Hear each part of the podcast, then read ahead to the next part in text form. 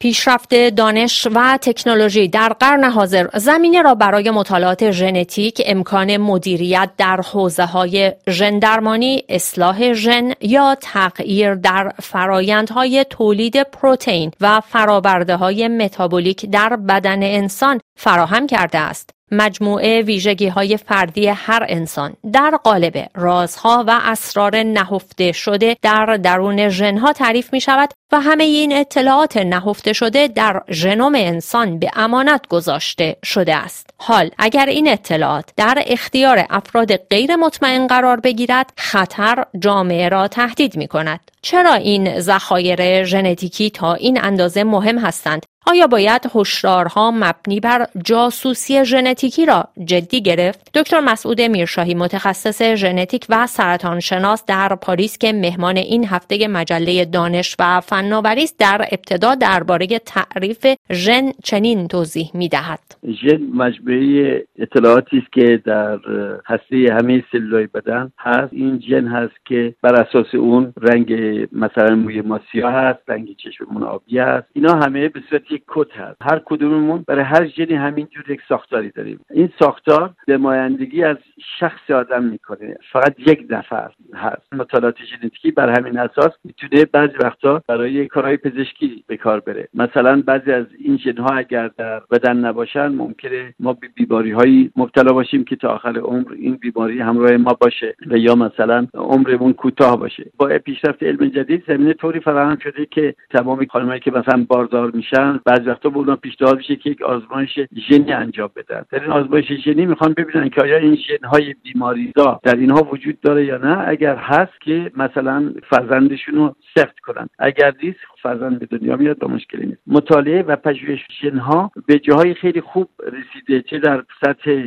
تکنولوژی چه در سطح داروسازی چه در سطح مختلف و در سطح پزشکی هم هم. در کل همه اینا میوه علم هست و میوه پیشرفت انسان در این چهار دهه اخیر هست که ما رو به جاهای خیلی عجیب برده و یکی از این جاهای عجیب همین انالیز مشخص شدن ژن برای همه آدمای دنیا هست. این کار می‌تونه هم مفید باشه هم خطرناک. مفید از اون نظر می‌تونه باشه بفهمیم مثلا بیماری های ویروسی یا میکروبی چگونه در یک بخشی از دنیا شایع میشن بر اساس اون اساس آزمایش های ژنتیکی. ما می‌تونیم از پیش حدس بزنیم که شیوع بیماری ممکنه در این بخش باشه و ما راه های پیشگیری رو قبل از شیوع بیماری بگیریم. ولی بعضی وقتا می‌تونه در سطح خطرناکی باشه که امروز بیشتر هدف این است که به اون بپردازیم و اون جمعآوری اطلاعات ژنتیکی یک کشور در خارج از کشور هست.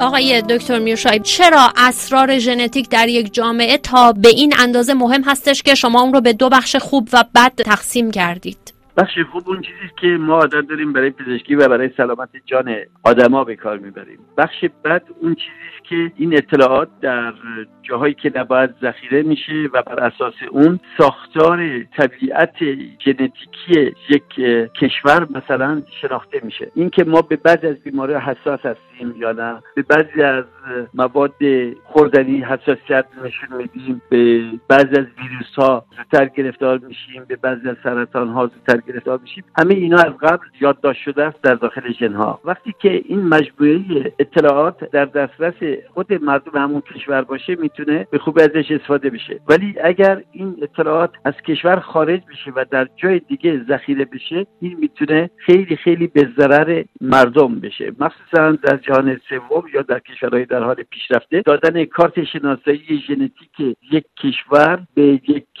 کشور خارجی صلاح نیست صلاح مملکت نیست صلاح کشورداری نیست. کشورها بر اساس ساختار سیاسیشون تقسیم بندی شدن. ولی اگر بخش ژنتیکی اینا نگاه کنیم می‌بینیم که در ظرف این سی سال گذشته کشورها بر اساس ساختار ژنتیکیشون تقسیم بندی میشن. مثلا ما همین اکنون کشوری رو مثال بزنیم برای مثل عراق مثلا. ساختار ژنتیکی نوشته شده که مثلا قسمت سنی نشین عراق چگونه هستن؟ قسمت شیعه نشین عراق. چگونه هستن. یعنی دقیقا زمانی که خواسته باشن مقابله کنن با مثلا این دو گروه برای سلاحهای مخصوصا میکروبیولوژیک اینا ساختار ژنی مثلا شیعیان عراق مشخصه که فرق داره با ساختار ژنی مثلا سنی های عراق. ولی ممکنم هست که غلط باشه به خاطر که هیچ وقت نه مذهب نه زبان ساختار ژنی یک جایی رو مشخص می‌کنه. ولی با همه اینا در نقشه های استراتژیکی که در سطح دنیا رد و بدل میشه برای این گونه کارها همه اینا دقیقا مشخص شده است. و این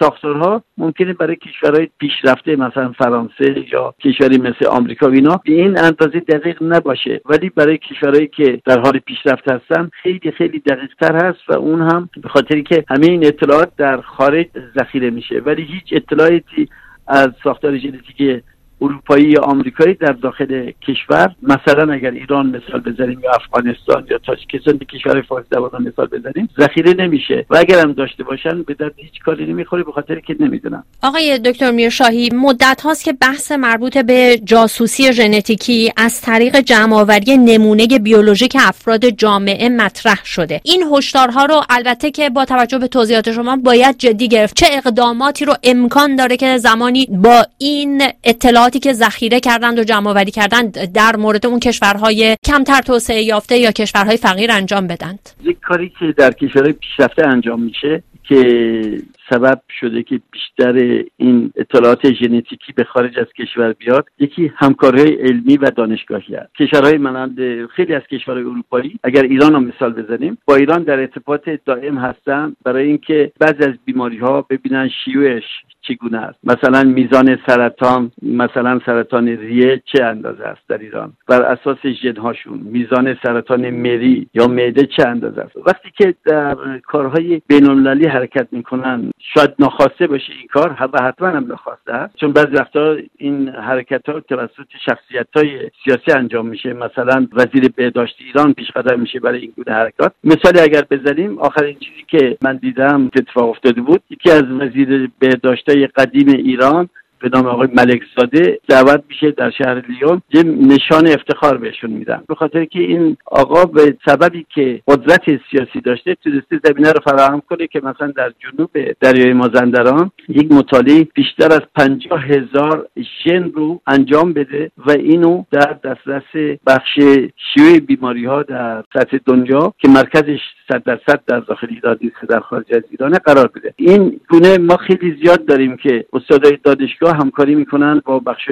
بیرون و مقدار زیادی اطلاعات ژنتیکی از سراسر ایران در اختیار دانشمندان یا گروه هایی که به این کار حرکت می‌کنن گذاشته میشه و البته اینو باید بدونیم که همه اینا از آخر وارد یک بانک ژن میشه و این بانک ژنه که می‌تونه نقشه جغرافیایی ژنتیک کشورها رو مشخص کنه. در چنین شرایطی است که خوب نیست. حالا چرا خوب نیست؟ به خاطری که در سطح پزشکی یا در سطح بهداشت سازمان ملل وقتی که یه مطالعه می‌کنن در این جهت به این خاطر که ببینن که کدوم کشور حساسیت به کدوم از بیماری ها رو مثلا بیشتر داره. مثال می‌زنن بیماری ویروسی. مثلا می‌دونیم که کشورهای آفریقایی به بعضی از این بیماری ویروسی خیلی حساس ترن مثلا یکی از اینا مثلا بیماری ایبولا بود که فکر می‌کردن ممکنه جهانگیر بشه. این در داخل ژن ساختارش اینطوری که شکستگی هایی وجود داره. جاهایی وجود داره که خیلی راحت شکسته میشه نسبت به جای دیگر. و در چنین شرایطی است که این ساختار ناهمگن ژن میشه از پیش فهمید که آیا برای بعضی از بیماری ها مساعدن یا مساعد نیستن. و این است که دانستن این ساختار ژنتیکی در کشورهای خارج ایران. مثلا اگر ایران رو مثال بزنیم می‌تونه یک رازی رو در اختیار بقیه بگذارن که معمولا نباید در اختیار اونهایی که نباید بدونن باشه. این رازها در ظرف سال گذشته خیلی ادامه داشته در سطح بانک های ژن خارجی و این داده ها هر روز بیش از پیش در اختیار بانک های ژن کشور خارج قرار می‌گیره.